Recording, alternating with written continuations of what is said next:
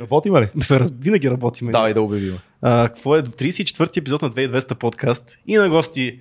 Аз съм голям фен на Ники от Торнадо и от Кикимора и от къде ли. Още някоя друга група пропускаме ли? Нека ги запазим в тайна, другите. Добре, добре. Как си, братле? Супер. Много Аз, добре. знаеш ли, много интересно нещо. А, ти нашумя реално като човек, който идва от а, комерциален формат от гласът на България и много хора, които не са толкова в альтернативната рок сцена, не те познават, а сте виждали в телевизора като човек, който пее много яко. Ние те знаеме, но да кажем, че някой би казал, това е пича, дето за малко да превърти гласа на България с много як глас и с много яки умения. Но ти не приличаш на поп човек. Аз като те гледам, аз не виждам поп човек в тебе. Как се почувства ти в този формат и изобщо какво беше това усещане човек от рок групите да попадне на тази сцена, да им покаже яко пеене? Как се усети ти там? Като начало, мега як формат беше. Това беше за мен лично най-якия сезон. И по вътрешни така гласове всичко говори за това нещо. А, това с попа е много относително. Аз влезах мега ударно с а, парчето на Linkin Park, защото исках по- още от началото да се знае, че в този формат ще има нещо мега яко като, като звучене, като, като необикновените неща, които Нещо сме свикнали альтернативно. да... Да, нещо готино.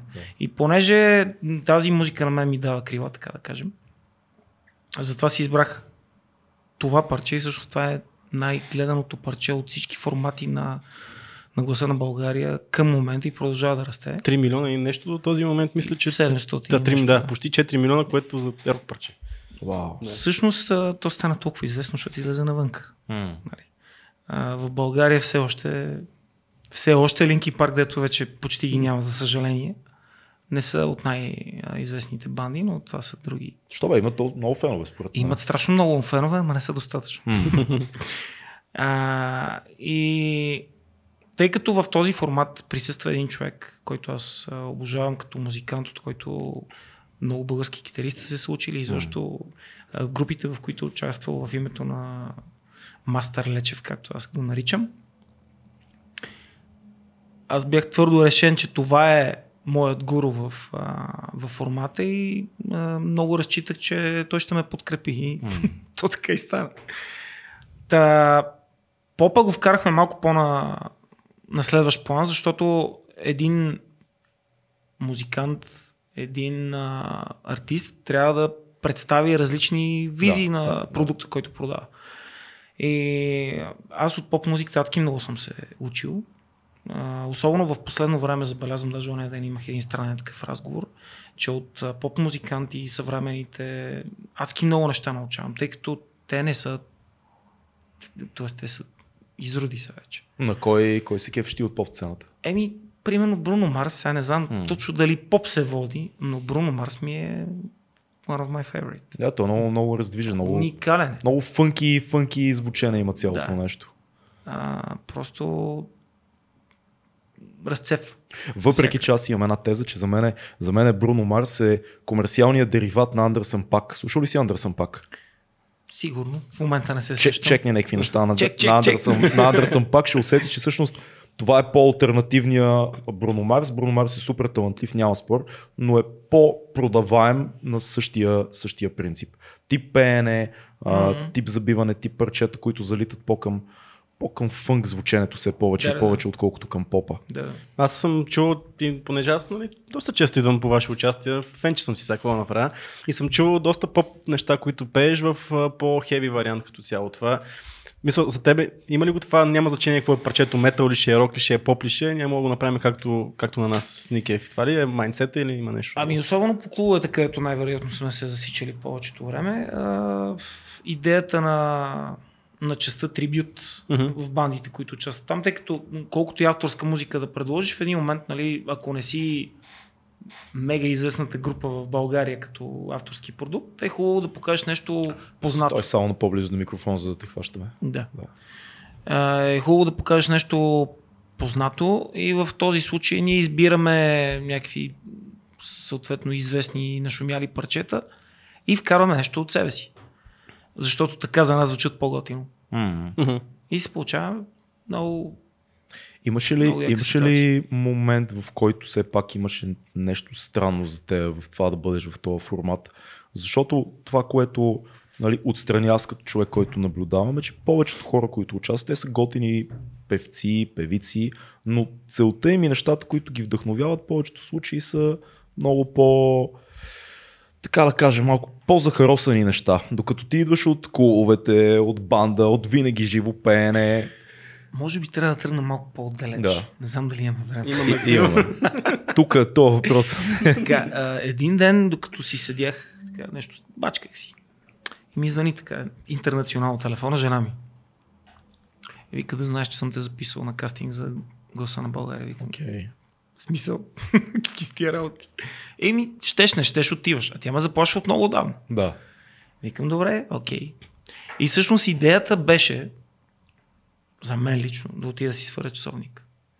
Защото нали, не съм първа младост, вече от доста време се занимавам с това нещо, основно и само като хоби, в смисъл, на, може би това е едно от нещата, които много ме различава от другите Mm. а, колеги. А, за мен това е начин на релакс. Нещо, което му откъсва от нормалния ежедневен живот, тук всичките задръствания, а, хубави или лоши неща в България. Това е нещо, което ме кара да се чувствам жив. Още взето съм излизал от страшни депресии и ситуации точно за около половин час или една серия. Mm. Няма да забравя, имаше един случай в маската, в който преди повече от 10 години, още когато беше жив този клуб, така, в Да. Силата си, имах една супер тежка вечер. Не си спомням точно какво беше станало. Ама бях направо, искаше ми се да се фърля от някъде. И след първата серия излезах и се обадих на един човек, с който също имах проблеми в този момент. И той вика, ти си от брато. Днес щяхме да се гърмиме с теб, а ти сега ще има, ти се обаждаш си най-щастливия човек на земята. И след това един човек от публиката ми каза, брат, не знам какво направи днеска. Обаче толкова енергия ни изхвърли, че направо ни разсип. Тоест, това за мен е начин на изразяване на, на себе си. Тоест, даже аз мисля, че и в гласа го бях казал, аз на сцената съм различен от това, което съм навън. Защото там мога да, мога да се чувствам така, както бих искал. Мога да правя нещата, които бих Може да искал. освободиш Да, реално себе си. А ти имаш и друга нормална си работа, от, да кажем, от 9 до 5. Имаш ли такава? Да. Да. И, също време, да, разкажи малко. да не искаш. се връщам пак назад, защото ще изгубим основата, но ще се върнем след Добре, малко. добре. Та, така стана записа ми, т.е. така ме записаха в а, гласа на България. Аз съответно а, съм следил някои от сезоните, още от едно време, когато почна Music Idol с Тома, с, който сме, с който сме страшни приятели. А, харесваше, харесваше ми идеята да, да участвам в такъв формат. Не знаех дали мога да му дам нещо или да взема нещо от него, но ми хареса като идея. И казах, окей, ще отида. Много дълго време се чудех какво изобщо да пея там, защото не мога да изляза да пея Deep Purple и White Snake. Това не е, не е окей. Да. Най-малкото аудиторията няма да го приеме окей. И нощта преди да се ява, сега не си спомням точно как стана, но мисля, че се чух с някой от бандата и го питах, брат, не знам какво да правя, кажи ми, дай ми някакво предложение. Той, ти какво обичаш да слушаш? Смисъл, какво те разтоварва? И аз викам, в момента това. Изпей го, бе. И точно за за самата за самото прослушване изпях едно парче, което те харесаха, след това му одобриха и оттам нататък нали, се видя какво стана. А, връщаме се след това на другите етапи, които са свързани вече с различните парчета и това, което ти ме попита, как се чувствах там. Чувствах се супер яко, защото се запознах с много готини хора. Много млади, свежи таланти. За мен наистина този сезон беше най-силният, защото имаше пляда от различни хора с невероятни възможности. Имаше поп, имаше рок, имаше метал, имаше фолк. Всякакви имаше. То фолк си ми в самото жури, така че. Yes. си е... Yes, няма нищо лошо. Тя е разнообразна Тя е много готин човек. Така е, Да, сигурно. разнообразно жури. А, и ние бяхме като една експлозия постоянно на, на сцената, защото бяхме като едно готино семейство. Наистина там нямаше връжда. Всъщност, а, примерно Тринити, Ние се познаваме с тях. Преди това се познахме от около 3 години. Участвали сме в различни проекти. Когато попаднахме в един отбор и си казахме, what the fuck, какво ще правим сега заедно там? В един момент трябва да отпадне някой от нас.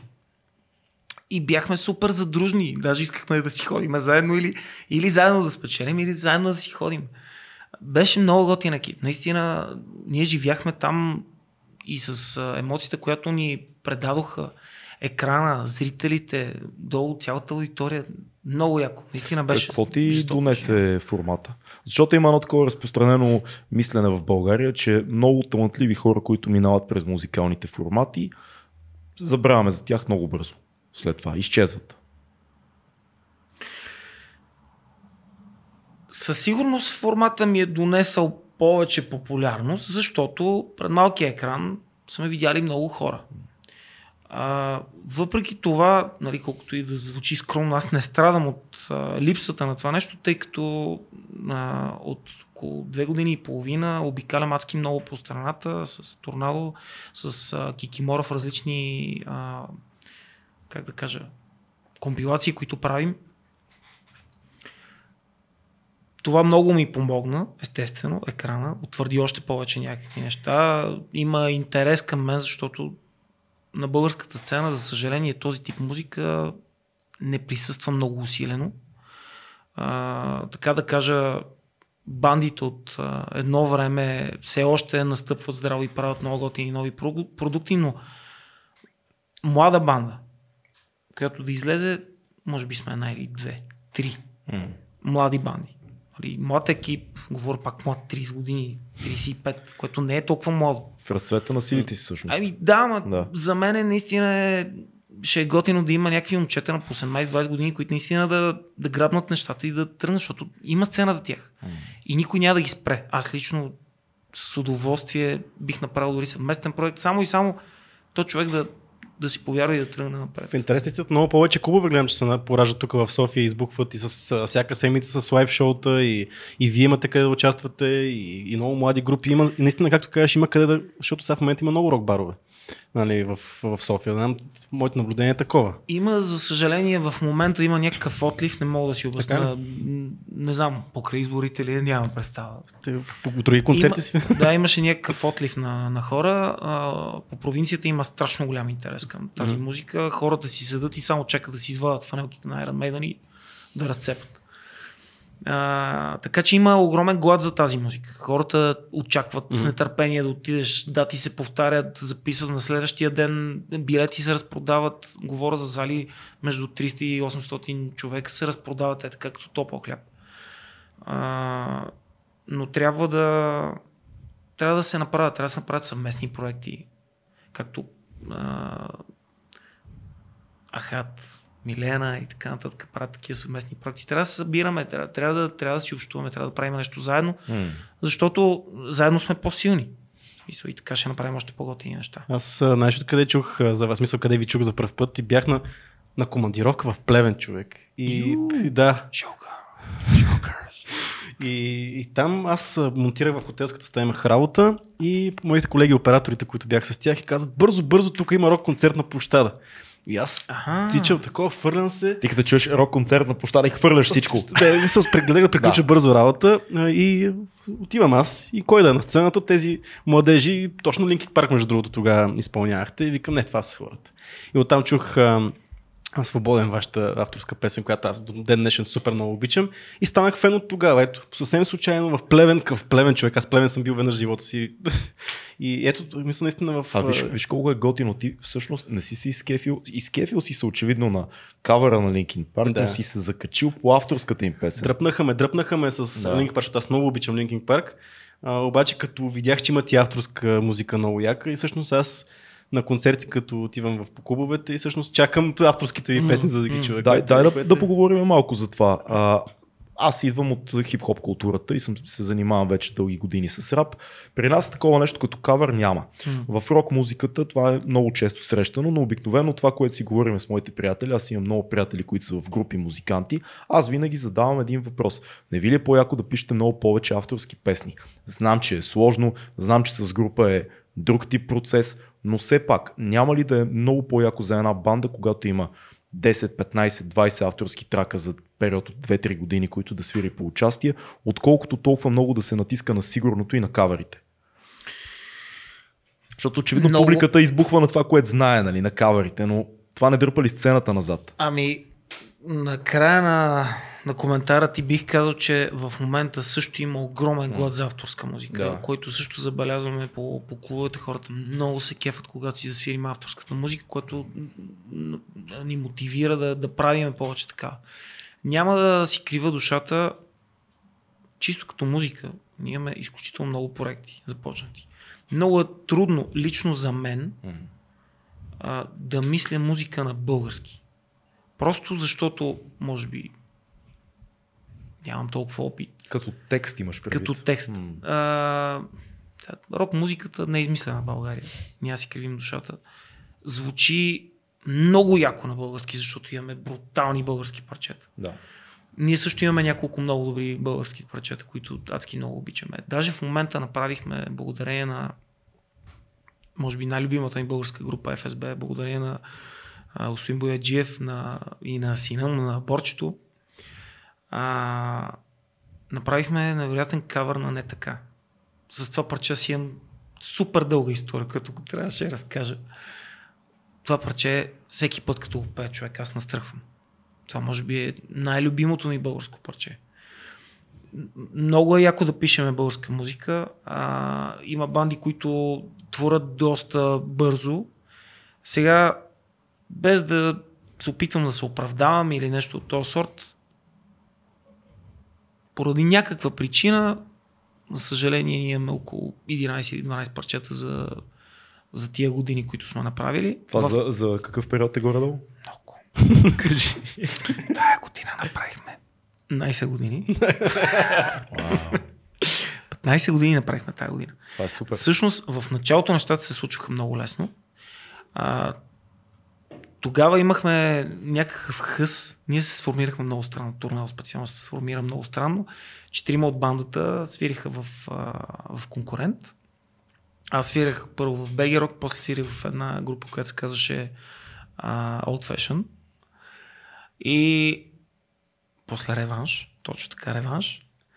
И всъщност се засичахме на някакви сцени. И в един момент, мисля, че на цвета за Гошо се засекахме и те бяха почали да мислят да правят собствен проект и ме извикаха. И на, на пробното демо да видим изобщо то пич става ли за нещо, ми да шоу мъзгувам. Викаха, пича, вие луди ли сте къде ви стреляхте, дали? Както и да е, и до ден днешен го свирим това парче, защото има страшна магия в него, както и в цялото творчество на Queen. А, но тогава групата имаше концепция. И се каза, ние харесваме Лимбийски и парк. И правиме нещо, каквото можем да измислим покрай тази насока. Да. И се седеше денонощно в, в, мазета, в гаражи, в хол, докато не ни изгонят съседите, нали? И само се пишеха някакви неща и се пробваше. И летяха текстове, струни, палки, кой каквото намери. И наистина ние написахме за, примерно, за, за няколко месеца бяха сгубени около пет парчета, които, за съжаление, след това ги проточихме пак в годините. Но те бяха в един строй, така да се каже. Бяха тематично готови. И всичко беше в, в една насока. След това обаче се промени формата на групата. Може би един от хората, които най-много буташе а, Емо, а, клавириста, той буташе адски много. Все още ни липсва такъв, точно такъв човек, защото той освен клавирист, той упра- упражнява всички останали неща Всяка, покрай. всяка винаги група има нужда да. от такъв човек, да. И той беше някакво живо ядро, което буташе групата адски много напред. Барабаниста сменихме Ради, с който и до ден днешен сме невероятни приятели, но просто разделиха ни се пътищата и останахме само аз и Боби, а, китариста. И всъщност от тогава събрахме други хора и ни се промени насоката някакси. Самата група тръгна вече в... То е станало друга Да, група, реално. точно така. Да. с един разпознаваем глас и а, разпознаваемите отсвири на Боби, тъй като М. той дава много интересни тематични отсвири, които винаги са запомнящите неща Да. в парчето. Но от тогава как да кажа, по едно време станахме халтураджи и почнахме ходиме повече по партита, по а, някакви купони и така нататък, като клубни изяви. Завъртяни живота по едно време се появиха дечиц, което е най-прекрасното нещо, което още повече ни промени. Нали, след това написахме и ново начало. Да. Нали, като текста дойде от един наш огромен приятел, с който се разделихме, за съжаление. Той си замина миналата година. Щастен случай, Нико. А, това парче си дойде на мястото. И защо нещата се случват, но не с темповете, с които искам. Всяка година от близките 6-7 казваме как ще издадем някакъв албум. И всяка година се разколебаваме, защото виждаме, че примерно този материал няма как да е точно в един албум. Той е много разнороден. Трябва да направим нещо по събрано. Трябва да влезете за определено конкретно Точно време. така. Една година пичове правиме 10 песни Точно и така. това ни е Защото това ще фокуса. ни фане настроението в Да. момента. И после ще издадем The Best турнал. Даже Два албума за стане. две години ще какво? Много, много стискам палци да, да успеете да реализирате тия идеи, да стане албума, защото много яка група сте. Да. Аз покрай Цецо тук последните ви неща ги чух и това, което слушах в интернет, това, което гледах от някакви участия, неща, които доста, доста ме впечатлиха и мога да разцепите много, според Ами, мен. като енергия мога да кажа, че а, музика явно изобщо не се пише трудно, защото миналата година покрай а, привличане на Яна Маринова, когато ни Искахме също си покани, поговорим, така че да. да, когато ни покани да направим тези парчета за филма, а, ние се познаваме от доста отдавна с нея и тя на едно участие казвам, чета, днес съм на участие, обаче след един месец пускам филм. В смисъл, Няма музика. много ми хареса тази музика. Искам да направим нещо заедно. За около 20 дни сгубихме три парчета. Като едното беше изцяло програмирано торнадо пинис, ако мога така да кажа. Другите две бяха ориентиране повече към филма, тъй като имах определено задание. Но за 20 дни ние се сцепихме. Направихме ги тия парчета от А до Я. Всъщност всичко, всичко опира до това да имате Правилната мотивация. а, то даже не е мотивация, то е някакво менгеме, такова, в което Да, да, да, се поставиш. То е малко като начина по който аз пиша, аз съм ти разказвал. Аз а, имам идея за песен се ражда в главата ми и да кажем при нас първо избираш инструментал, работите с дадения битмейкър и така нататък и ми хрумва нещо. И това, което аз правя за да седна да напиша парчето, аз обаждам на моят човек в студиото и му казвам, в събота ще дойда. Не съм написал нищо. И до събота аз знам, със всеки следващ ден имам по един ден по-малко, преди да трябва да дигна телефона и да направя това обаждане на срама, което ще бъде, брат, не съм готов. И аз бягам с всички сили от това обаждане и си казвам, оти, като отида в студиото ще имам текст. И ще изляза с песен. Демо песен ще има. Не знам дали в а, живота на Твореца е точно така, защото аз винаги съм казвал, че нали, понякога ми липсва онова време, в което бандите са живели в някаква постройка е там в Йоркшир, сред овцете, примерно. Да. И по цял ден само се въртат в пленията и с някакви стари маршали и там забиват някакви неща и излизат някакви брутални а, компилации и се раждат най-пиянските текстове и, и безумни текстове, каквито сме слушали от най-популярните ни хард-рок групи. А, в днешно време, особено ако става дума за торнадо, при един продукт, който е чисто приятелски а, настроен, а, с една така доста голяма фен база, която очаква той да продължи по начина по който е тръгнал. А, единственият начин да го направим е този, който казваш. Дедлайн, стриктен график и газ. Това, това е така при повечето групи, които отдавна се занимават и при повечето и солови изпълнители. Е нещо, което просто съм забелязал при общуването си с много, пак казвам, приятели, музиканти. Всички деца сме в 30-те си горе-долу, това си говориме. Копеле, ако не се натисна, а, няма да стане. Да. Защото живота, живота Да. натиска. Като си говорим за живота на тиска, аз сега се върнем на това, което те питах. Колко неща по дяволите си хванал под една мишница, защото очевидно турнало ти е някакъв пешен проект от 11 години, 15. А, Кикимора сега започна наскоро, което също предполагам, че ще отнема много време и казваш, че имаш и нещо, което правиш, имаш си работа всъщност. Как това цялото нещо се съчетава в Искаш да ден. кажеш, че българските музиканти работят? Не може да бъде това. не, не живеят в а, яхти. Да, да! Ама хората си имат такова така представа. Не знам дали знаеш. да. Мисъл, примерно за тебе, тебе те виждат в, в други а, среди, пък хората, които са виждали торнадо само в клубовете, си представят, е тия само. И гледат на Ники Фейсбука как е бил тази година, та- това лято из цяла Европа. Или го виждат по телевизор и как. Та успя, бе. Да, да, то той вече, той го знае, той го знае, този живот го превъртява, няма страшно. Скин ти е лесно. И аз мога да пея. а... Още от малък, точно взето не ме слуша главата и имам така, като не, не рядко са ми казвали, или имам стадо бизони. Нали? Мгм. Не ме държи на стола. И винаги се хващам с много работи, което в, в някои случаи ми вреди, защото направо изпушвам. А, покрай музиката, съответно, за съжаление, все още не сме открили меката как да се обезпечим тотално и да можем да правим наистина само музика. Сега помагаме си много с музиката, особено ако при качествените неща, които в момента излизат. А, но аз по образование съм ландшафтен архитект, защото избрах сам да уча това нещо, тъй като мога да рисувам и просто математиката и българския нещо не ме влечаха. Там биология, химия, разни... Ма в архитектурата няма ли там много математика? Има, ама тя е само така, първи, първия, първата година и половина. Да викаш като нещо. висша втора и всичко приключва. Да, да. И от малък съм си така творчески настроен, някакси хуманитарните науки, завършил съм училище с а, изобразително изкуство и разширено изучаване на италиански, който срам ме е направо. Малкият се учи италиански, като влезе вкъщи и като ми каже нещо, аз добре, Добре. няма проблем. а, след като завърших семестриално, трябваше да бачкам нещо.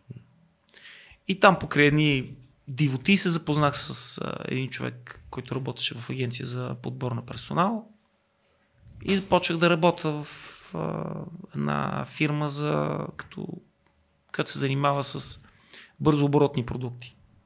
Сладки работи и така нататък. И почнах да работя там. Обаче, понеже съм доста креативен, много бързо тръгнах да катера нагоре нещата и все още се занимавам с търговия в една водеща световна фирма. И всъщност това ми е основният поминък, така да кажем. А, защо ще се занимавам с това? Не се занимавам само с музика. Не е само защото, да кажем, не мога да преживявам от музика. Просто това е нещо, което ми доставя все още някакво удоволствие. Намирам някаква искра, заради която да ставам да ходя да го правя. В момента, в който тотално умре тази искра в мене, няма да го правя. Знаеш, така, че има да се отпреш на нещо и ще отидеш само музика си правиш. Ами не, според мен в човешкия живот винаги имаш право на избор. И то, е, то зависи от теб. В смисъл, ако искаш го правиш, ако не искаш не, но нямаш право след време да се обърнеш и да кажеш пропилях си живота заради еди какво си. Ти си го направил заради себе си. Така че и към ден днешен не съжалявам за нито една моя стъпка в живота ми, за абсолютно нищо. Естествено имал съм грешни стъпки, но това са уроците в живота. Пак Смяташ ли... само един. Да, абсолютно. Един е.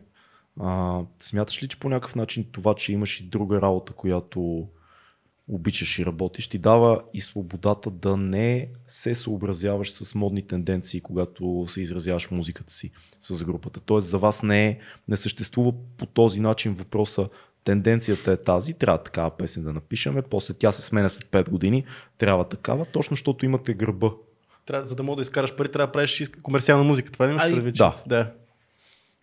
аз бих подходил по малко по-различен начин, разбирам това, което казваш. Ние никога не сме тръгвали М. по, по, в тази насока, защото дори сега не мога да си кръва душата, че много голяма част от бандата това има основния поминък. А, затова обикалят и различни формати, други групи, за да могат да, да изкарат, защото момчета са брутално талантливи и искат да се занимават само с това нещо. И това е техния избор и те го правят по най-добрия начин. Но още в самото начало Торнадо, като се създаде, създаде, той се създаде просто като идея, която ние искахме да покажем на света, така да кажем, на България. или на квартала, какъв е нашия израз на музиката. Нали? Какво ние чувстваме, когато правим музика. И защо не сме се съобразявали с това на някой дали ще му хареса или не. Да. А, дори в последствие самите ни, така да кажем, спътници, като фенове, те са ни казвали, никога не го промените това нещо, защото можете да ни изненадате. Нали? Винаги, когато правите нещо, вие ни изненадвате с нещо. Ако почнете да разчитате, че ние имаме някакви очаквания и ги правите по този начин, първо няма сте вие и второ всичко ще умре като идея. Така че от една страна гърба ни дава сигурност, което казваш, но за музиката това не е... Никога не си седял този въпрос. Да, Дори по- и да работя само това, пак не би седяло идеята. Това е малко по-модерно или ако работим с този продуцент, това ще е по-окей. Ами, може би не сме стигали на толкова високо ниво, М. на което да имаме да губим нещо, ако не направим някакво Да. друго действие. А, при мен е друг въпрос се ражда. Сега, като казваш на някои членове на бандата, примерно само това правят, само, само с музика се занимават, има и в момент, който почва, този човек почва да дърпа повече към този проект. Иска да се правят неща, обаче вие сте група все пак зависимост. Ще дам пример с нас двамата, защото ние правим хиляда други неща, обаче примерно в някакъв момент мене аз ме ми се родила някаква идея за подкаста и почвам да му чопка на него. Бе, Орлина, ме дай това, това и това и това. То в този момент, примерно, не може точно да ми обърне такова внимание или пък с нещо друго занимава. И обратното.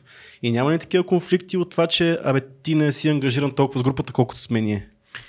Винаги го има това нещо. В една група, в едно семейство, М. винаги го има това нещо. Особено при 5-6 човека. Ние стартирахме като петима, станахме 6 по едно време, сега се опитваме да се задържим. Нали, още взето като групите почнаха да свалят броя на хората, ние тръгнахме да го увеличаваме обратно. И защото се чувстваме супер яко така на сцената. Да не станете накрая като уикеда в най-богатия период. 30 човека идват. Не знам, ама сега като правиме с Кикимор специално тия проекти, отзад имаш а, оркестър от 70-80 човека, имаш още 40 хори направо. С 4 рейса ходим на участие, смисъл, брутално. е. Я разкажи малко за това. Това е този тур, който направихте Рок до опера, нали така? Или е друг, Не. друг проект? Не, не, Чакай, че аз вече почвам да...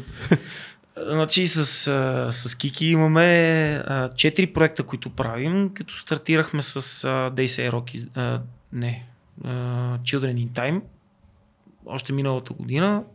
Те го бяха започнали съответно. Аз когато се включих, влезах нали, на летящ старт с, с този проект и един невероятен проект, който се казва Една нощ в операта, където смесваме всъщност двете изкуства.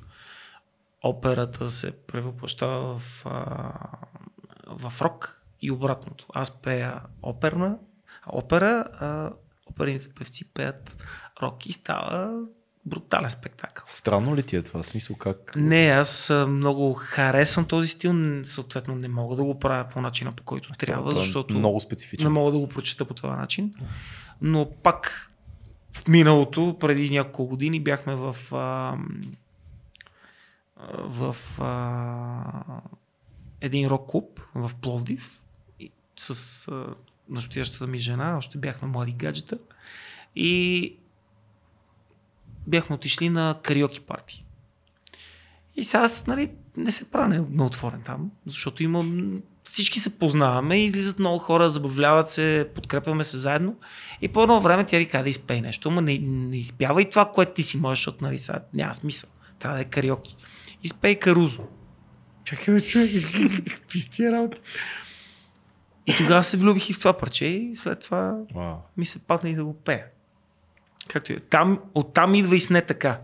Защото едни хора ме викнаха и викат, момче, ти пееш су- супер, много високо. Ма изпей нещо по-високо, нещо от сорта на Боб Марли. И аз такъв, Много.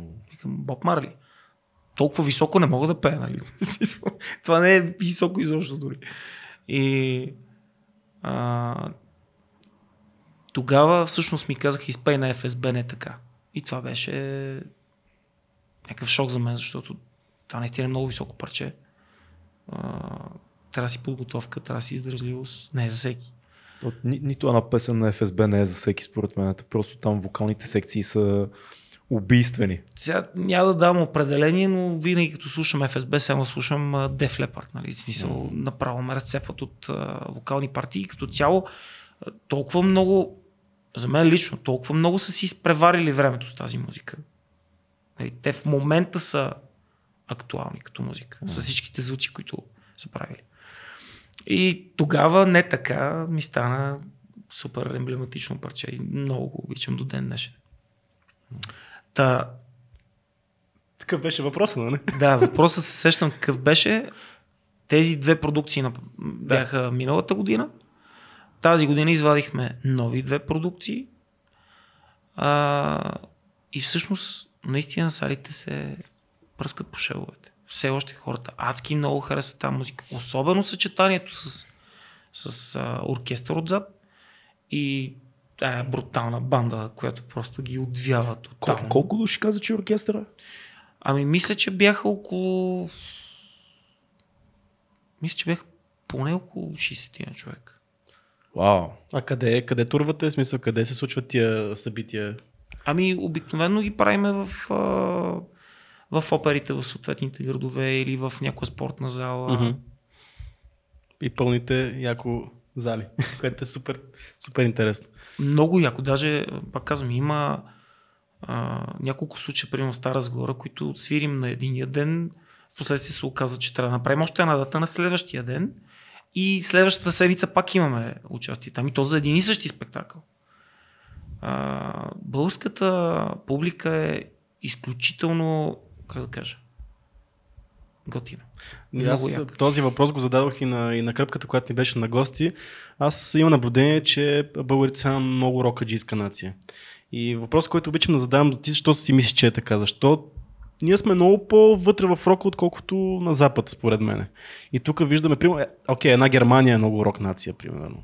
Това ще я да кажа, че герман, германците Германия, също да. тази година ми направиха Да. страхотно впечатление. Но българите тук пълниме, рок музика е тази, която пълни а, залите и която пълни стадионите, освен другия тип музика, която няма да говорим, но все пак е така. Защо според теб имаме нужда българите от тази музика, защото толкова много обичаме? И виждаш и клубовете, ти, си, ти поне обикаляш и в клубовете, и в залите, както казваш, и виждаш аудиторията, виждаш хората. Сега аз мога да дам моето мнение по Да, въпроса, това- това е- естествено. А, ако тръгнем от едно време, нали, надявам се да не ме намразят хората с това, ще кажа, но тази музика е била много забранена в България. Точно това казвам. Това време не е толкова далече. А, аз лично съм се запалил по тази музика от баща ми, който е свирил на времето са направили първата група с Васко Кръпката още. Свирили се тук по Маймонарника.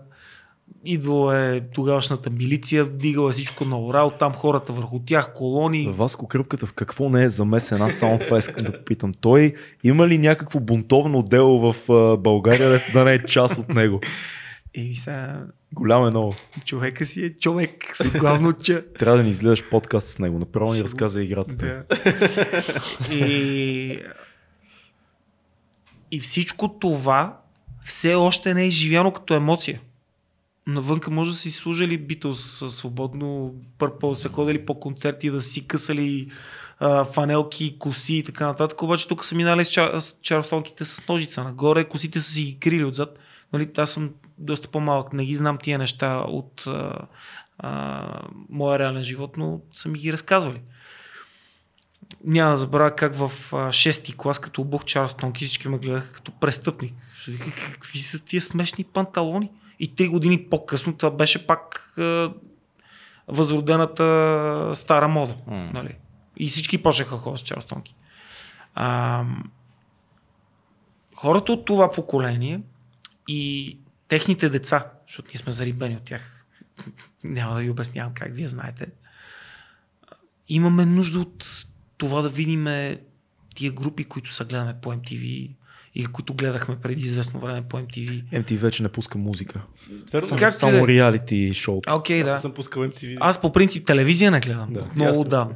Но всичкото това, което си го пускаме в, дори в, в тубата, постоянно гледаме някакви брутални банди и чакаме те да дойдат с нетърпение. Те идват по 5-6 пъти и ние пак отиваме да ги гледаме, защото емоцията, която те ни придават и това, което ние им връщаме на тях, няма как да не се връщат. Не само аз имам много приятели, които любимите си групи не само като дойдат в България. В Румъния, Да. тук, тук близките страни отиват, примерно имам приятели, които примерно Раймштайн. Мисля, да наближат ли някъде тук в рамките на 2-3 хиляди километра и са там. Разбираш? И това правят го хората наистина. Аз днеска си бях пуснал а, видео в YouTube от концерта на Бон Джови. по някаква причина бях в офиса и, и ми изкочи. И аз не си давах сметка колко хора има на този концерт и каква е, каква е еуфорията. То брутално е, е просто такъв легендарен статус и те са точно Това тая, на- тая 2 2013 концерт, който е бил. Да, аз бях 2013 там тогава. Да. Как, как беше?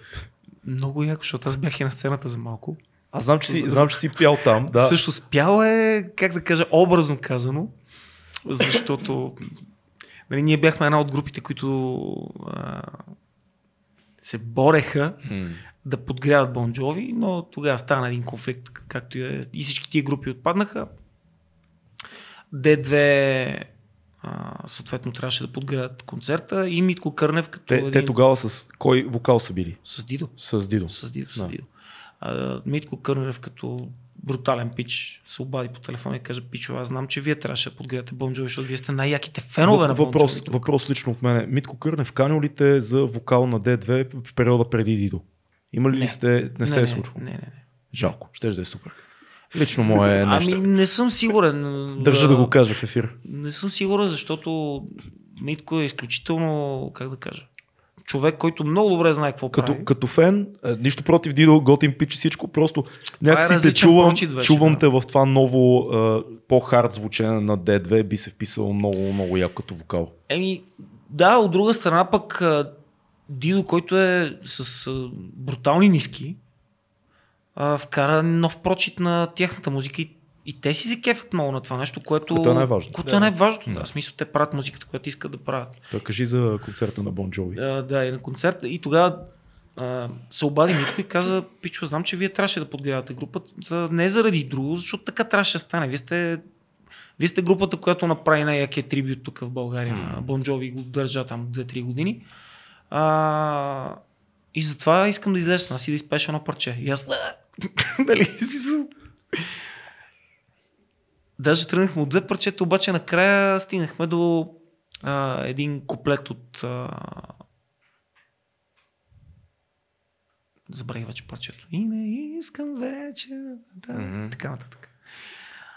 А, три дни не съм спал заради този концерт, защото просто си представях какво е да излезнеш и да видиш 70 хиляди човека. Е така, нали? Смисъл.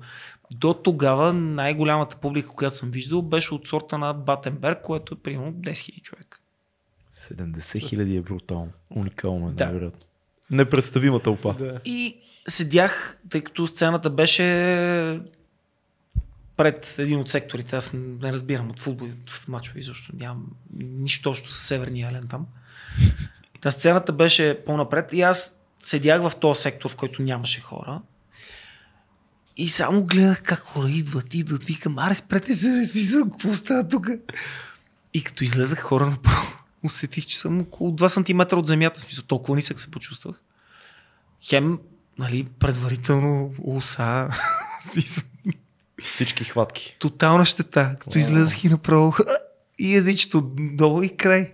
А това е толкова странно, защото ти си човек, който има много голям опит пред публика. Ти пееш, в смисъл Както не, не, не е излизаш. казал, нали, това е негова реплика, винаги когато излизам на сцената, чувствам едни пеперуди тук в стомаха. В смисъл, това не е не е, че се страхуваш от хората mm. или че се страхуваш дали ще изпееш нещо, но просто на мен лично ми трябва един куплет Да. или една песен в най-лошия случай, в която да усетя къде съм. Да. Да знам, че това съм аз, това е моята стойка, това е моят микрофон и това е моят глас.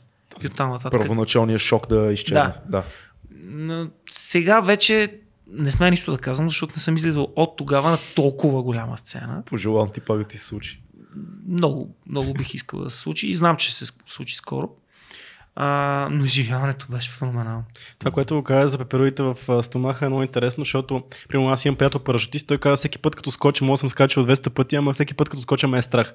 И хората, които всъщност, хората, които а, всъщност почват да не ги е страх от това да скачат, просто да почват да правят бейс джампове и така нататък. Смисъл, на- опича се да се наскачаш. Да. Това ли е смисъл? Това ли държи хората в играта? Смисъл, дали ще е адреналин от скока, дали ще е чувството като излезеш на сцената и вие двамата излизате на сцена, което това ли е да излезеш, независимо, може са 5 човека, обаче да почувстваш този адреналин и какво ще е там. Ами чисто за мен това е огромен адреналин. Аз нямам участие, на което просто да излезе така да си изпея песните и да си ходя. Примерно си взема хонорара. М. Затова, когато знам, че няма да дойдат хора, независимо как си се разбрал с собственика на заведение, аз- му казвам, човек, дай да променим датата. Да направим някакво голямо събитие. Аз няма проблем да излеза да пея 5-5 човека, просто за да получа нещо, но не е това идеята. И всъщност така се обезличава всичко, което искаш да направиш. Аз искам да излеза с разцепа. Мгм. Това е предимно за себе си го правиш до голяма и, степен. И няма вечер, в която. Ами, аз Да. като го направя за себе си, повярвам, до да, всичко да. става. Знам, знам. А, нямам вечер, не съм си борил участията, нямам вечер, в която аз да не се направя на тотален мармалат. Защото всъщност след това абсолютна как да кажа, Нирвана. нирвана, тотална. Каква е разликата? Как ще обясниш на някой, който не е бил на сцена, разликата между това да пееш на, да кажем, 50 души и това да пееш на 5000? Всъщност няма никаква, никаква разлика. Не усещаш? Не, никаква разлика няма. Хм. Може би визуално има разлика. И а, слухово, защото Мгм. 5 хиляди, 50 хиляди просто ще те пръснат. Но аз лично се концентрирам в някакви определени сектори, които гледам, за да, Да. мога да... Нали, аз не, не забелязвам някой, който си бърка в носа, примерно, или друг, който пие бира и Да. изпуска и олива гаджето си, защото най-малкото си забравя текста в този момент. Да. А, дори да са 50 човека, ти приемаш като 500 хиляди, разбираш? Просто тогава помещението съответно е по-малко, защото ако излезеш на стадион и излезат 50 човека, Да, да, да, Много да, да, да, да. Awkward. за мен лично няма толкова голямо значение. Да. Като емоция ми е... Със сигурност се накъсам малко повече заради визуалния ефект в началото, който ще видиш. Мгм. Ти си ми казал интересни неща за това, разликата между 50 и 5000 човека. А, да, а, поне от моя гледна точка, аз това, което обикновено правя, че скелвам лайфа. т.е. когато е примерно до 100 човека клуб, лайфа е по-скоро нещо като много раздвижено стендъп комеди лайф. Mm. Моите песни са много забавни, но така го казвам като референция. Те са отвратително тежки, но нещо, което е много по-обрано. И, и аз гледам да, да създам атмосфера на един голям сайфър, в който сме всички. Докато ако е от а, 800 1000, 2000, 3000 души нагоре, което ми се е случило за щастие на сцена, тогава ти, ти работиш с всичко, което mm. имаш. Ти си на цялата сцена. Ти, ти се опитваш да, да дигнеш тия първите 200-300 отзад и, и, и тия още 200 деца отзад, са, са сте вие. И Да, после сте вие отзад и ти нямаш спокойствие, докато не усетиш цялата тая енергия. А, и е друго, просто е друго. Ти си all in. За мен и двете са много яки, между другото. Много, за, мен, за мен е различно, но и двете са много, много чаровни. Повечето пъти съм виждал някой да, да, да може да му е по-лесно пред 2000 души, но когато излезе пред 100 човека, то същия човек няма, няма лайф. Тоест той се затваря тотално. На него границите са му различни. Да, Той си да. представя шоуто по различен начин. Да, вероятно, вероятно. Какво би казал на много хора, които а, си мислят в България, че когато един мъж мине 30 и трябва да спре да мисли за групи, за а, какво се занимаваш с тия неща, да ходите да пеете, аз стани сериозен човек и така нататък, ти имаш семейство, деца, какво би им казал на тия хора, които очакват, че като излезеш от 20-те, от, от, точно така, като излезеш от 20-те, ти трябва вече да, Да, кажеш музикант, чао. Това е, храни. да, това е за тинейджери, а вие не сте вече такива, я малко по-сериозно, ала баба. Ами, какво да им кажа? Това може само да го каже човек, който първо не е, не е в музиката. Музиката е начин на живот. Те хората са го казали. Нали, все едно на един рокер или на тия мотоклубовете, като стане на 30 си зарежа мотор, нали, той те първа да влиза в тия неща. Да. И плюс това, както Мечо Пох е казал, колкото повече, толкова повече. Значи по винаги е бил голям мъдрец. Да. Той само с една фраза Убива целия да. свят. А, колкото повече правиш музика, толкова повече разбираш колко си малък и колко имаш да растеш. И това е хубавото, че тя е необятна. Всъщност, то, за всяко нещо, което захванеш, аз съм забелязал, че като почнеш да го правиш, аз още не съм на 30, ама съм на ръба на 30, че като го правиш в една по-зрява... Време за реклама. като правиш нещо, което си вече, вече малко по-зряло, съвсем различен поглед имаш на него и съвсем по- по-лесно се получават нещата. И, по- и, и да спреш нещо на 30 2, 3, 5 години е безумно според мен. Точно тогава си най-добрите идеи идват според мен. Най- Абсолютно. най-много енергия имаш, най-много спокойствие и, и, и търпение да направиш нещата. Аз мога да кажа още две неща в тази сфера. Първо, аз пораснах като музикант в последните 4 години. Направо скочих много високо от това, което бях. И имам да скачам още много. Нали, дори не знам колко. А, и второто нещо, което го забравих. Има и второ. явно, явно това от възрастта вече. да, това, е но... това почва да се случва. А, да, сетих се, че. Да. Мале, тук го бях изпуснал. А, второто нещо е, че Пак ли го забрави? заради музиката, аз съм сигурно един от най-веселите хора, които а, моите прием колеги познават. В офиса съм като едно малко турнало. Насякъде фърчат а, нали, барабания си, пея си. Постоянно Здравков махни тия слушалки от ушите, говорим важни неща. Викам, аз ви слушам. Под фона на Рамштайн няма никакъв проблем. Смисъл. Рамштайн позволява слушане на всякакви бизнес срещи. Това е музика за Примерно бизнес Майлз. Кенеди ми крещи в главата, аз слушам за Forecast 2020. Аз само така мога да слушам за Ford Cast 2020. Аз по друг начин не мога. И някакви числа там трябва да реда. Съответно, да. Тоест тъмната ти, тъмната ти страна излиза през музиката. Тази страна, която би те обременявала в ежедневието ти.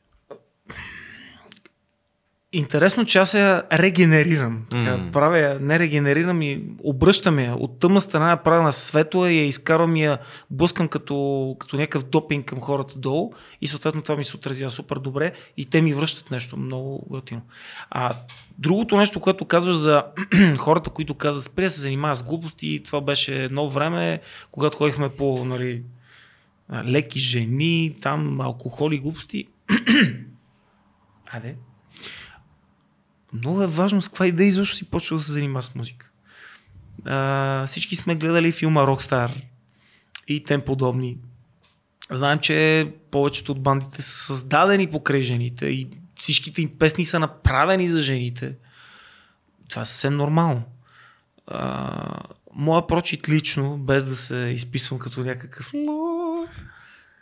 е съвсем различен хора.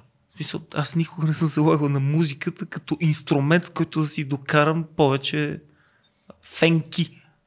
Защото, нали, друг ми е бил прочит. Аз от много малък се занимавам с това нещо, тъй като а, имах една учителка по английски още на 7 години, 6-7 години, нещо такова, в един алианс.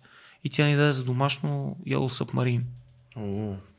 И аз си го изпях и тя вика, ти трябва да пееш. Това е единствената фраза, фраза която съм запомнил от нея. Нищо друго. И беше супер красива, естествено.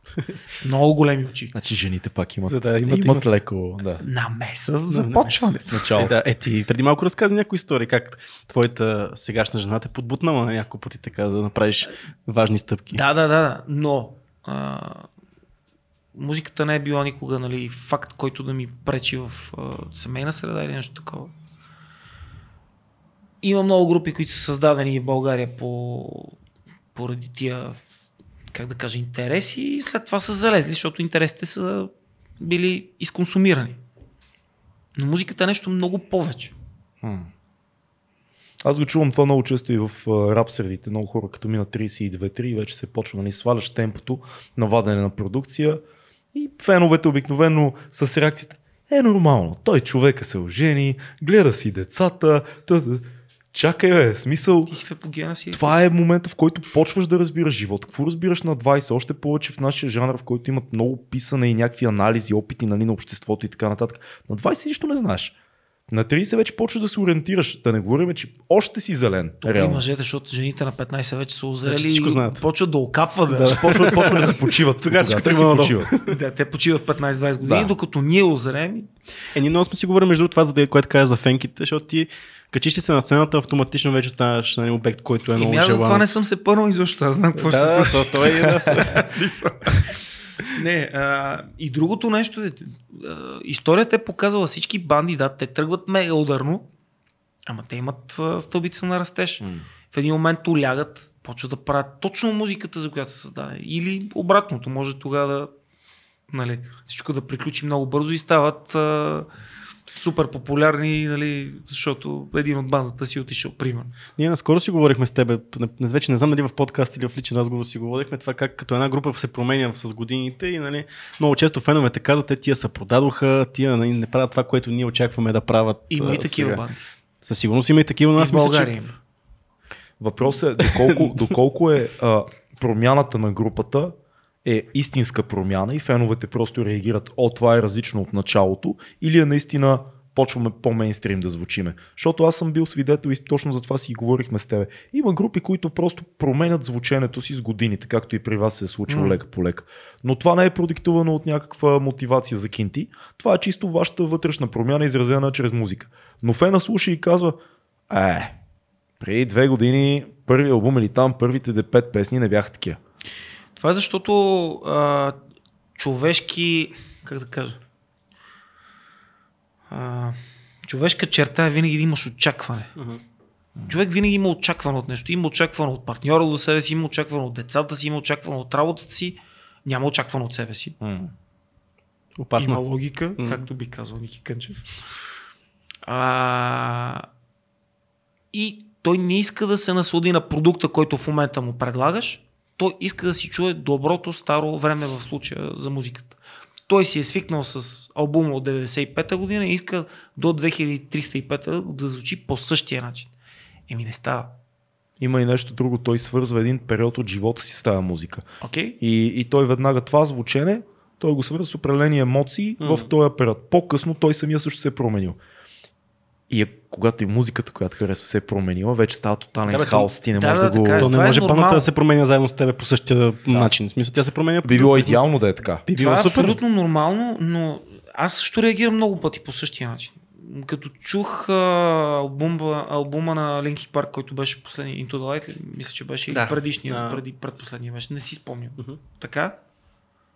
А, и викам, One more light. One more Да, light, да. точно така. И викам, а, постана, бе? Къде е Linkin Park? Продадоха се. Не, не, не, просто не можа да го разбера. Да. Да. Последният албум на, на Bizkit, последните няколко дни е така го слушам и викам, я, то било много яко. Имал съм някакви очаквания от тия банди. Кой беше последния Лимбискит? Golden Cobra ли беше последния? да. Мисля, че той. Точно така. Аз, примерно, пък... Любимото ми парче от три дни насам. М. Аз пък а, на последния албум на Godsmack доста, се, доста харесвам, защото аз пък харесвам много соловата кариера на, на Салиерна. И според мен пък а, инф- много инфлуенс на този последния албум, а, When Legends Rise, Мгм. много е инфлуенс от соловата кариера и това, което Салиерна иска да прави. Пък мен това, което иска Салиерна иска да прави, много ми харесва. И въпреки, че Godsmack не са в това, което са Godsmack по принцип в последния албум, това, което е в момента, супер много ми харесва. И Прием. това, което иска да, да, да заключа специално при себе си, мисля, че много хора биха го а, усетили по същия начин, ако малко повече го слушат. Като седнеш да послушаш този продукт, ама го слушаш с ушите си, а Дай не му с... време, Да, дай му време, ще разбереш защо тези хора са стигнали до това нещо. Нали, сега, Дали ще го разбереш на 100% или не, но просто има логика за всяко едно от за всяки, всеки един от тези ходове. М. Нали? Да, абсолютно е така. Да поговорим за музика малко. Какво се случи края на 90-те, че изскочиха банди като Linkin Park и Limp Bizkit? Края на 90-те, началото на 2000-те, този период, в който едно ново рок, хип-хоп, смесено, микснато Да, альтернативно да, да, да. звучене се появи. Какво се, какво се случи според вас? Защото и аз си купих първите, първите два албума на Linkin Park и аз си купих първите два-три албума на Limp Bizkit. Всички мои а, приятели, де сме горе-долу, плюс минус една-две денонощно. години. То, да, в смисъл, изведнъж се промени цялата, цялата музикална сцена. А, Естествено, Корн имат много голям пръст в това цялото нещо и то започва с тях, може би. Да. Но, но как го анализираш ти? Какво се, какво се промени? Еми, любимата фраза, фраза на, на моята приятелка Камелия, ти си тотално различното нещо. М. Излезе нещо, което, а, какво стана, бе? Какви са тия хора, какво направиха? Те ни разцепиха. И всъщност има два варианта. Или това да те грабне на 100% и направо да не можеш да го пуснеш, или другия вариант е изобщо да го игнорнеш. Не знам.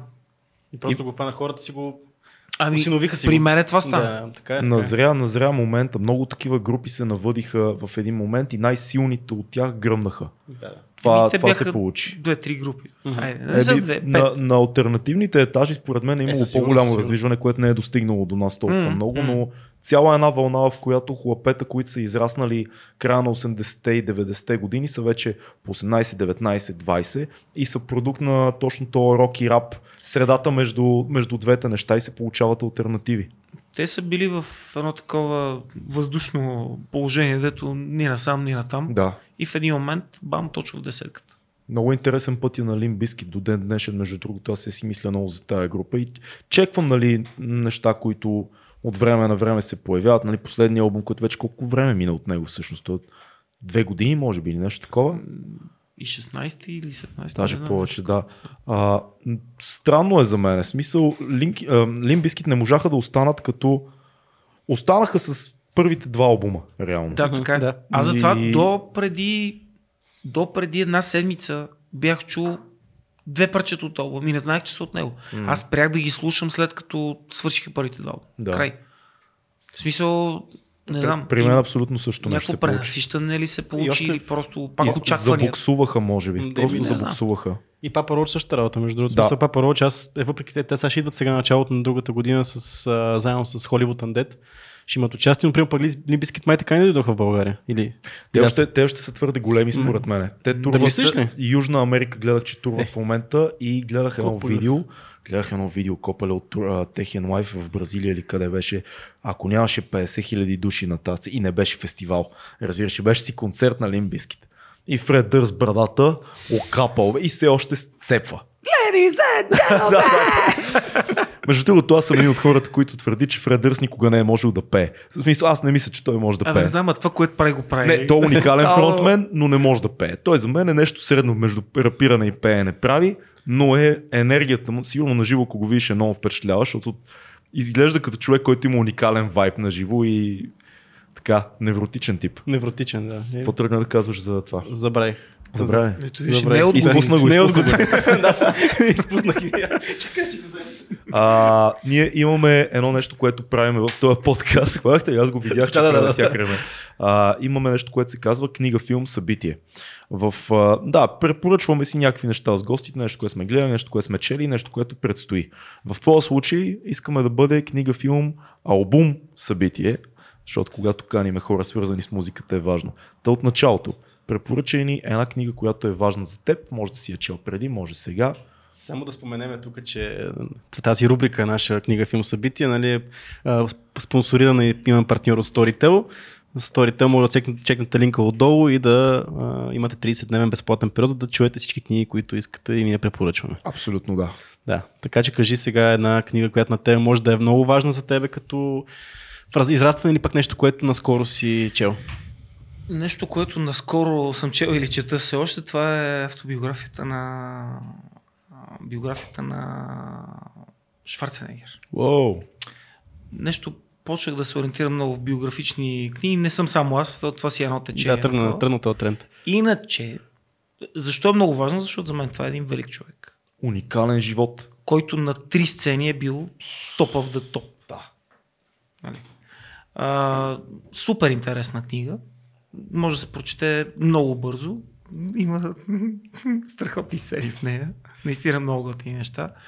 И виждаш как един човек от а, тоталното, как да кажа, то това не е дъно. В смисъл, не искам да го казвам така, защото разделяме хората на бедни и богати. А М. това не е правилно. Защото ние сме абсолютно еднакви. И деца вика, накрая отиваме и ставаме пръси. Пак сме си еднакви. Както скоро каза Бойко Борисов, нищо не е сигурно, само Роландовци не е сигурно.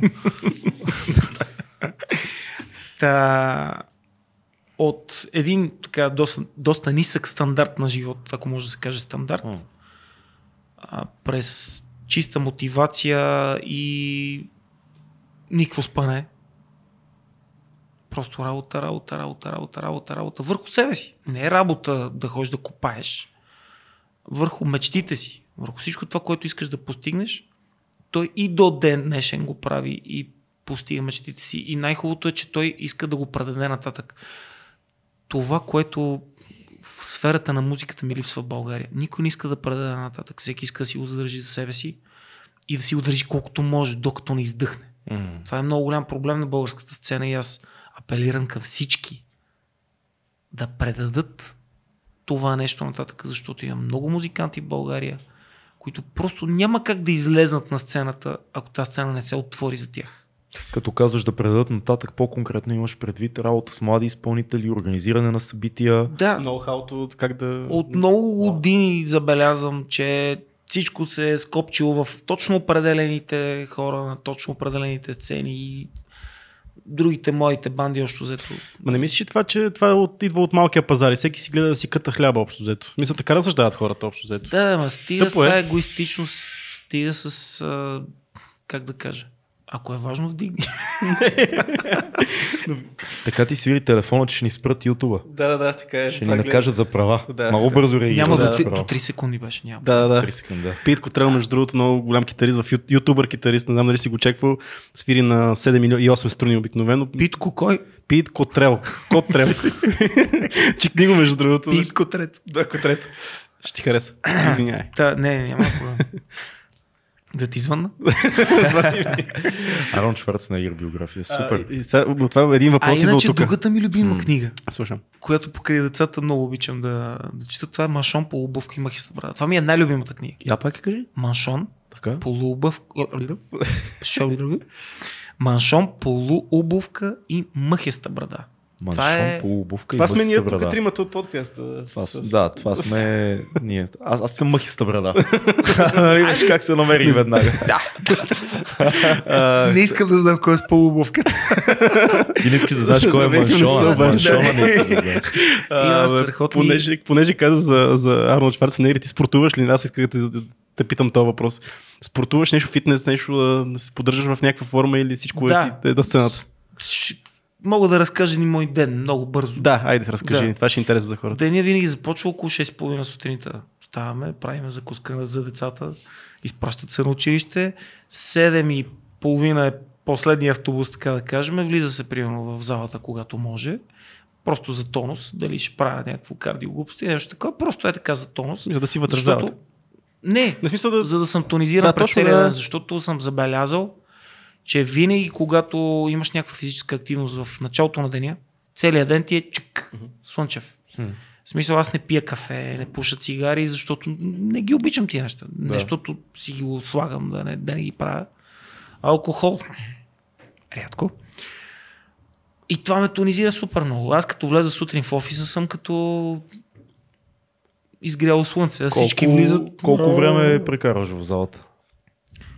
Преди си прекарах между 40 минути и час. Да. Сега влизам до половин час, просто защото правя нещо определено и след това излизам и изчезвам. Супер. А, естествено, това не го правя всеки ден, обаче малките, примерно, съм ги записал на джудо. Ход да се трепат. И те, докато са на джудо, аз си отивам и там нещо и аз се въргалям. Говоря си с майките. с интересни неща. Джудото, джудото е голяма сила, между другото. Как реши точно на джудо да ги запишеш? Ами... Това е доста, доста особен един, избор. Един много така. Не мога да кажа много голям приятел, но М. един приятел на име Никол Дипчиков, това е един много известен български боец, който е изключителен човек. Така, доста, как да кажа. Не знам как ги съчета двете неща, но той наистина е много а, интелигентен и изключителен човек. А, имаме си така дружбата и се видяхме на един а, пикник заедно бяхме. И бяхме и с децата. И се заговорихме тогава. И аз го питах, кажи ми, аз искам тия деца спортуват, защото в днешно време децата спортуват само с пръсти. А, всичко тук излиза. Децата, знаете, че като са малки, са изключително необременени. Цялата енергия може да им фокусираш в нещо. С времето те я губят, защото ни вкарат в оная готината машинка на мелачката и така нататък.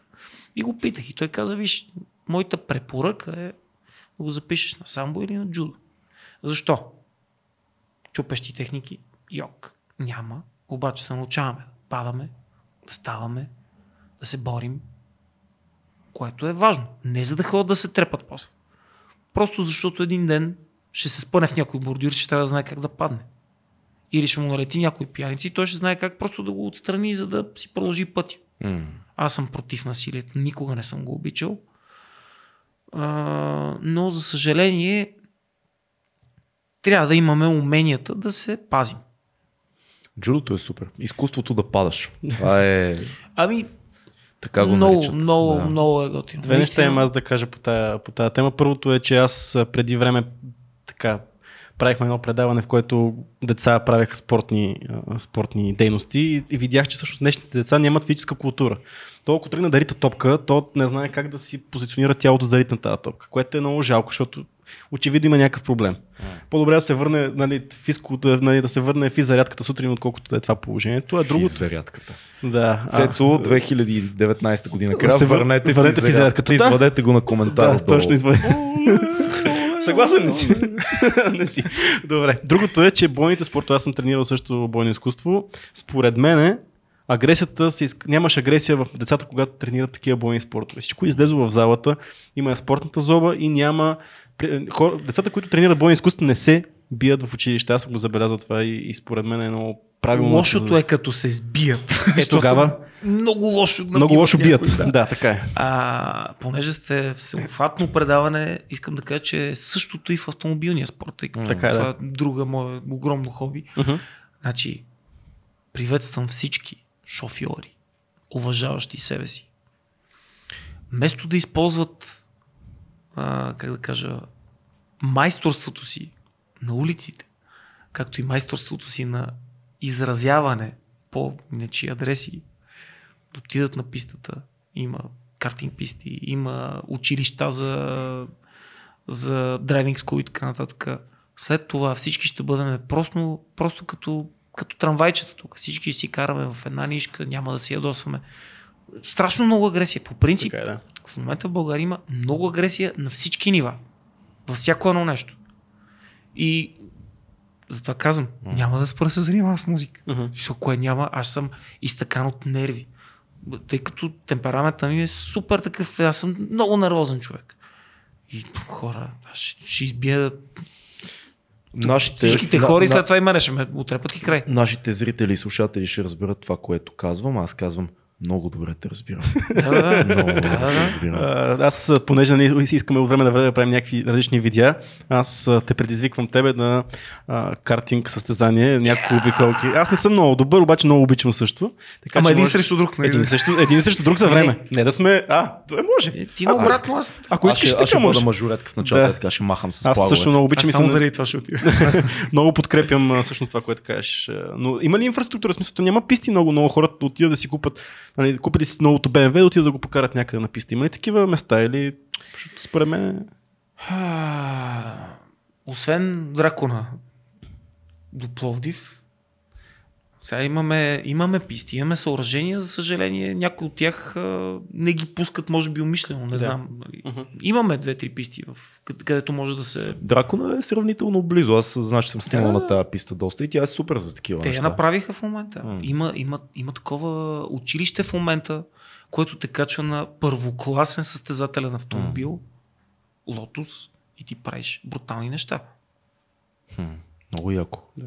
да вземем ние да препоръчаме по една книга. Айде да препоръчаме ние по една книга. Заповядай. Че сме Аз- още на книгите. Че сме на книгите, спокойно имаме време. YouTube е безкрайен. а, аз ще препоръчам една, всъщност почнах да малко на майтап да чета, защото това ми попадна като препоръка. Викам я да видя.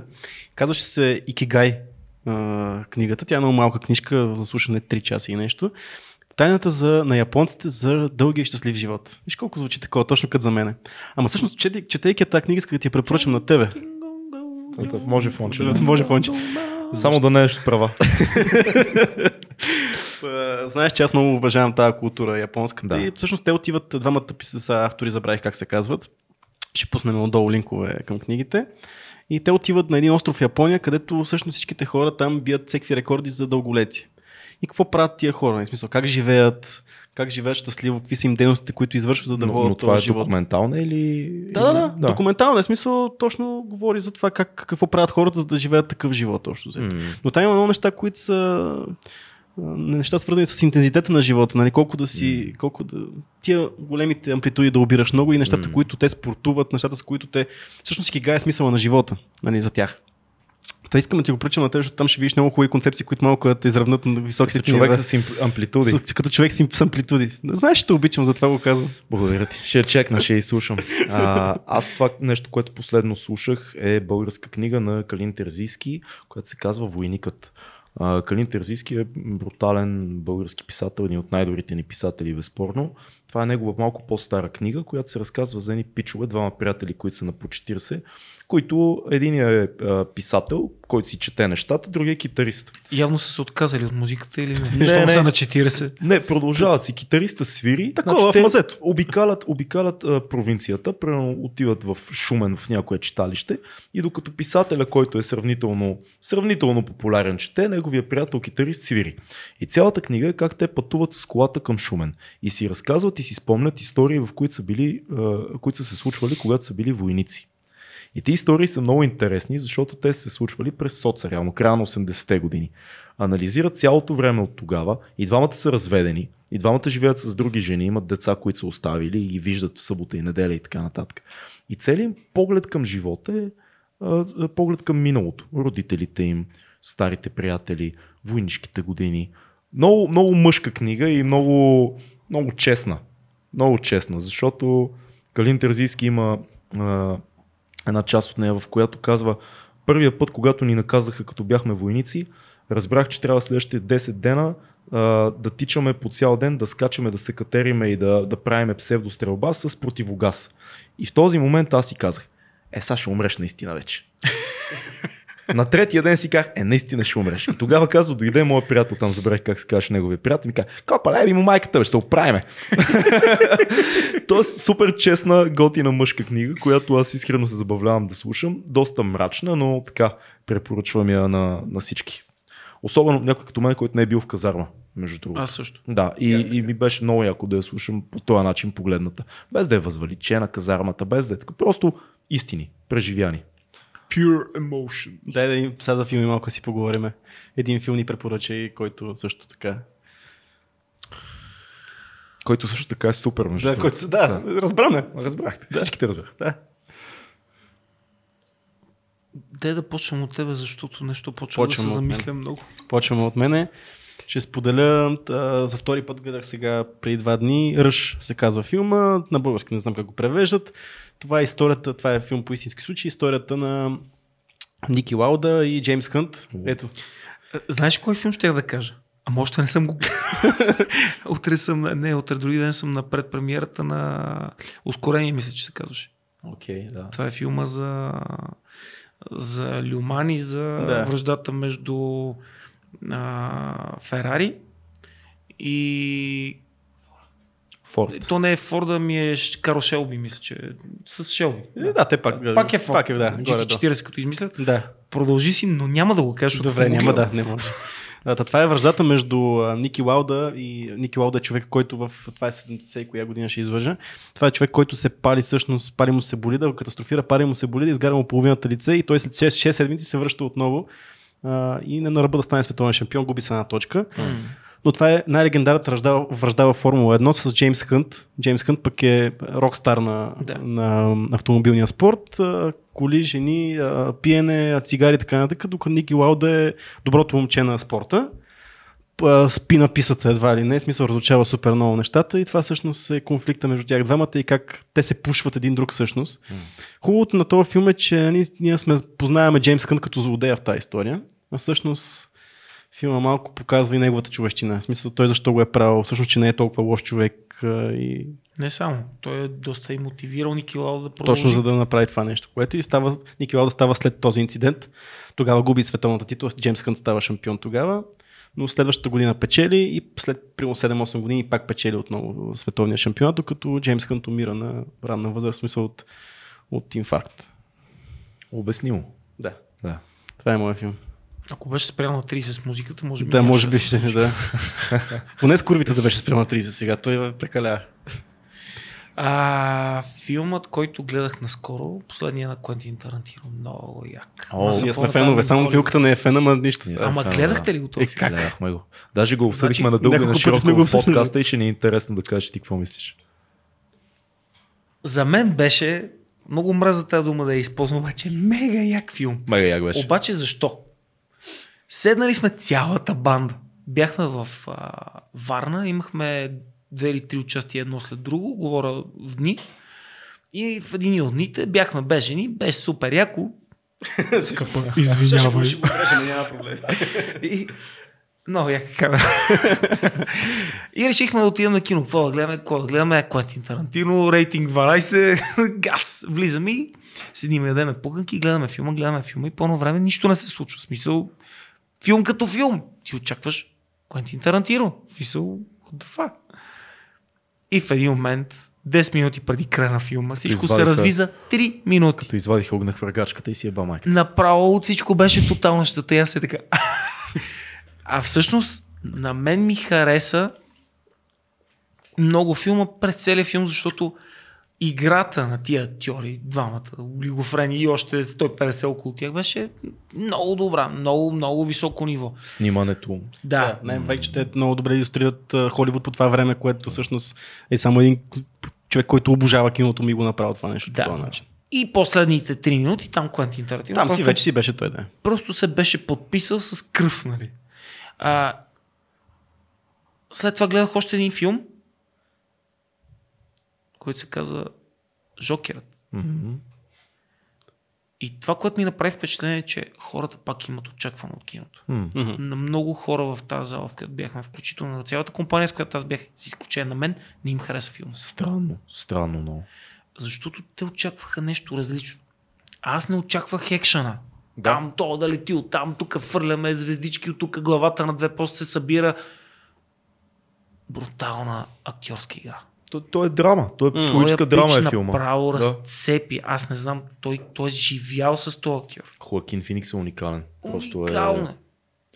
То няма, няма слаби роли като цяло. Ако му проследиш цялата кариера, всичко му е топ Ами, не, перформанс. мен това ме разцепи в този филм. М. И, и разбрах, че а, все още не сме се оттърсили от екшена. Еми, много време ни обочваха с този екшен сега. Марвел филмите, знаеш, че доста така вкараха една... Да, да, ма, в момента се случва точно Линкин Парк, Лимбиски течението, да, нещо ново, което ти трябва да го осъзнаеш Да. и да влезеш в него. Аз съм по, по-позитивно настроен. За мен е факта, че филм като Жокера, който е тотално, айде не тотално, но много голяма степен артхаус филм, драма, психологическа, е топ бокс офиса на света. И той много дълго време стоя на, Мгм. на първото място. Тоест, да, има хора, които са се разочаровали и така нататък, но по-голямата част от публиката, мейнстрим публиката, Мгм. се оказва готова да приеме нещо, което е малко по-задълбочено, малко по-без екшен, малко по-вътрешен свят. Тоест, това са добри сигнали за мен Да, да.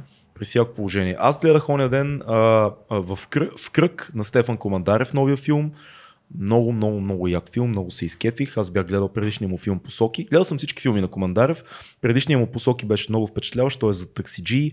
В един кадър винаги е всяка сцена от филма. Този е за патрулки. Три екипа полицаи. Същите актьори, които са в Посоки. Отново в един кадър по-голямата част от сцените. А, всички сцени също са в един кадър. Абсолютно да, one shot. И уникални диалози, уникална актьорска игра, много добри, много... След, след третата минута ти забравяш, че гледаш Асен Блатечки и Иван Бърнев и Стефан Денолюбов и Геро, всички актьори, които ги гледаме на много места, ти се изключваш, ти почваш да виждаш полицай. И е реалистично и убедително и най-вече много хора да не се заблудят. този филм е по-скоро трагикомедия. Той е много смешен филм, в средата на който има много мъка и много, много силна емоция, но като цяло е много забавен филм. Залата се пръсна от смях, което е много трудно. Трудно е. Да. Да. И, иначе като, като изключим световната сцена, М. която нали все още е така доста емблематична, а, двата филма, които ми направиха впечатление, един е заради музиката. Да. Привличане. И на мен ми направи впечатление. Да, много ми хареса. Началната сцена и накрая. Финалът надпис също. Между другото, много свежо филмче, много ми хареса актьорската игра пак там. Доста така има един кадър с ритън, ритник в един училищен коридор, който много ми хареса. Значи изиграли са го, им чуш, че го е ритнала наистина. М. Защото пича се свече много лошо. Много е трудно насилие в киното, между другото. Не знам дали Ами, си забелязал. Много е Те да затова там си го правят направо. Да. Затова се бият на Да, си, проблем. А, екипа беше много готин, аз защото ги познавам малко и извън самата сцена. Но това беше много развлекателно филм, че имахме нужда от такъв филм и другия, който адски много ми хареса, защото ме върна в детството и в детството на баща ми, нали, виждам какво е, това е Дъвка с балончето. Са, много знаеш, ми хареса кажеш. филмчето. Да. Да. И аз тия два филма. Много аз приятно гледах, Да, и двата филма също много харесах. Много хора ще казват за привличане на много американска историята, обаче мен, според мен хубаво беше подходено към тази американска история, защото беше частна гимназия. Да, да, И оттам нататък всичко вече, ми, окей, американско е, да, ама е частна гимназия. В смисъл може да бъде всичко, защото знаем, че има такива гимназии. Не смисъл, където е с такъв дрес, с дрес кода е такъв, така се богатащата. Хубавото е, че показа на, на, на същите богатащите и така нататък. Показа им и хубавата им, и, И лошата лошата. им страна. Така е. Супер. Аз не съм го гледал, но ще го чекна. Бях малко скептичен към този филм, честно казано. Мгм. А, но сега и двамата, като казахте някакви яки неща и може би ще го чекна. Режисьора, реално Мартин, как се каже, как му беше Макариев. фамилията? Макариев, да, той е много, много голям професионалист. Той направи а, някои от най- най-впечатляващите сезони на Под прикритие. А, той работи винаги в много американска стилистика и така е м- Голям много, фен. много сериозен режисьор е той. Голям фен, сега очаквам с нетърпение новия им а, филм с а, Яна Маринова. Mm-hmm. Който- Да, той излезе трейлър. Да, реално. Да, аз, аз гледах тревър, да. Което ставаше въпрос там за едно отвличане. Как се казваше филма? Ще те излъжа. Че, да, и аз. Да, Явно въздуха ни вече е малко. да, да отворя така. Ще ни стане много. кажи, ни, кажи ни един музикален албум, който е така променил живота ти, който е важен за теб. Той може да бъде само един единствен, той промени живота ми. Седи ми на стената вкъщи, на същата плоча, която баща ми подари 89-та година за рождения ми ден, за 6-ти ми рожден ден. Вече годините си казах. Мгм. Last in Line, Рони Джеймс Дил. Е, Защо? Стари Всъщност- мой приятелю. Данчо Караджов е гигант. Няма как като го кажеш да не се сетя за тази песен. Рони! а, 89-та година за мен беше повратна точка във всяко едно отношение, свързано с музика.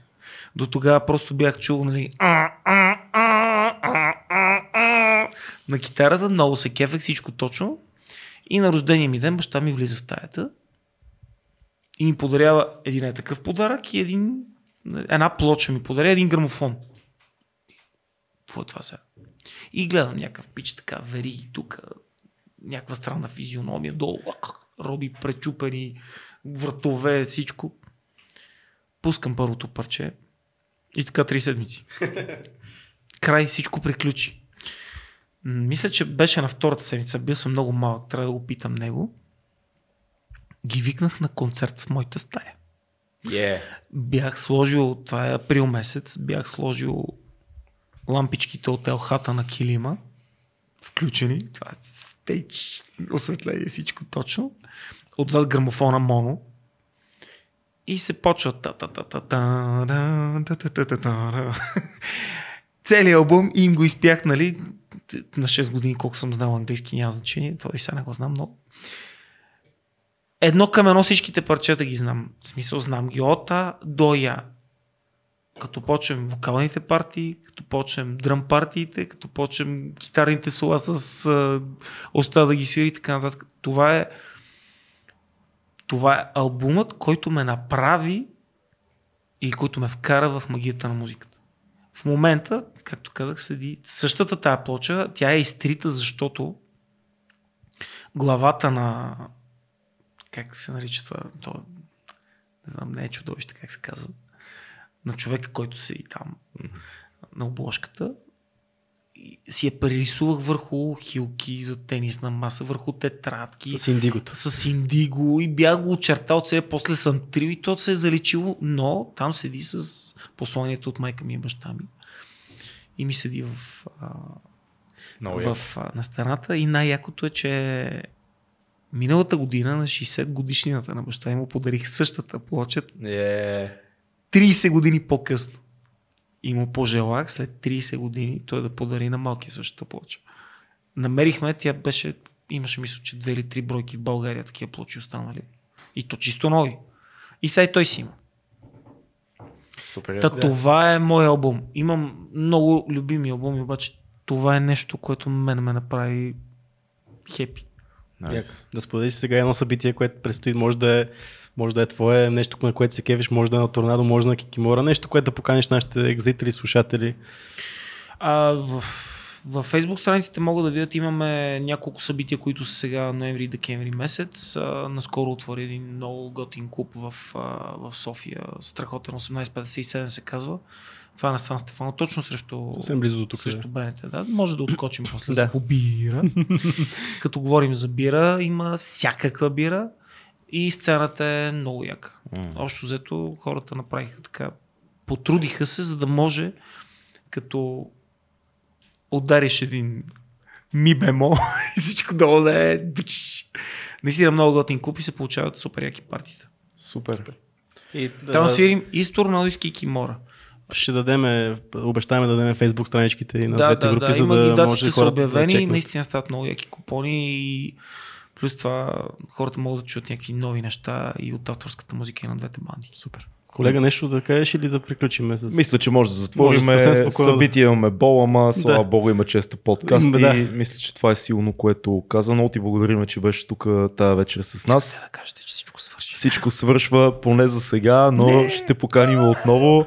А, ми да, много яко. Цецо, да сме живи и здрави. Аз съм много щастлив, защото а, фенбой, бе, какво ти кажа, Рачи? От Плевен до, до, до ден днешен Да, да, да. фенч. Отивайте на участие на Торнадо, на Кикимора, разцепвайте се, Иска да каже нещо, много Ники, виждам. рок-н-рол. Това беше супер. Това... Не, не, аз Не, сериозно ще искам го да кажеш. кажа. Давай, давай. Искам да кажа, че това, което правите момчета е супер яко и карате хората, които са до вас, въпреки че сте двама, което не е, нали, някакси... Окей. не е честно. Раздоявам се постоянно. Обаче правите много готино нещо и хората се чувстват като дома си тук, така че продължайте само. Много, Много ти благодаря. Чао! Чао.